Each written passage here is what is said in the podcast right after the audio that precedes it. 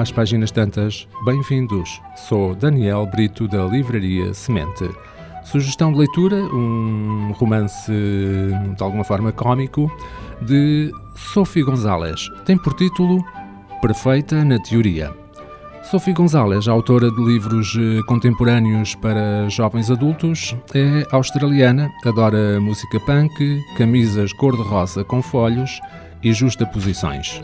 Darcy Phillips pode dar-te pode dar a solução para qualquer um dos teus problemas, mediante um pagamento, claro.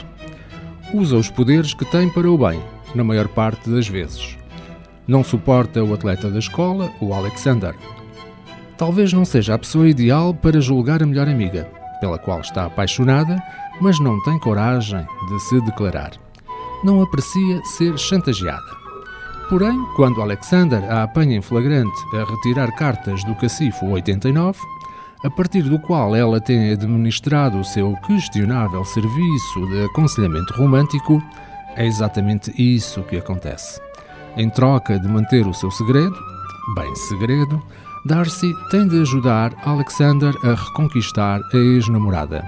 Portanto, ela só precisa de ajudar um rapaz chato e irritantemente bonito a reconquistar uma rapariga que já foi completamente apaixonada por ele.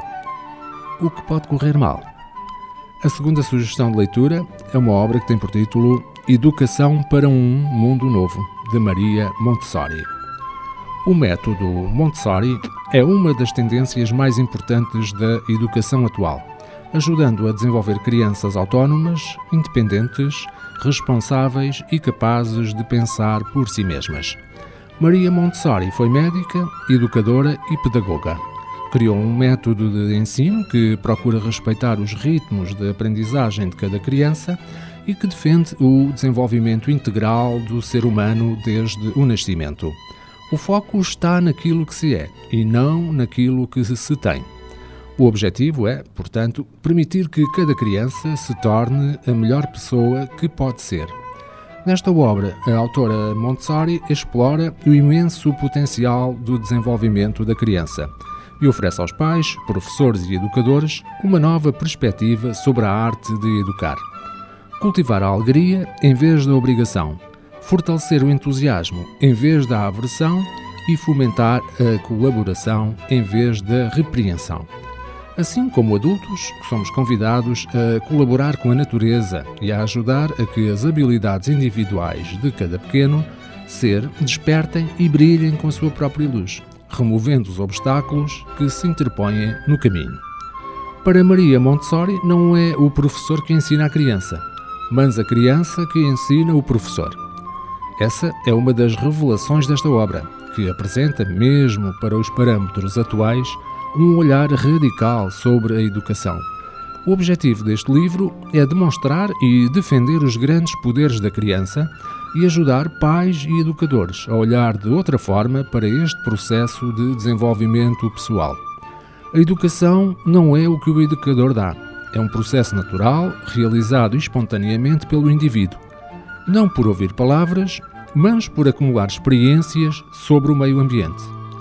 A tarefa do educador passa então a ser a preparação de uma série de incentivos que estimulem a atividade cultural, desenvolvidos num ambiente especialmente preparado e abstendo-se, de seguida, de interferências intrusivas. As nossas sugestões de leitura, para feita na teoria de Sophie Gonzalez, edição Desrotina, e Educação para um Mundo Novo, de Maria Montessori, edição Alma dos Livros.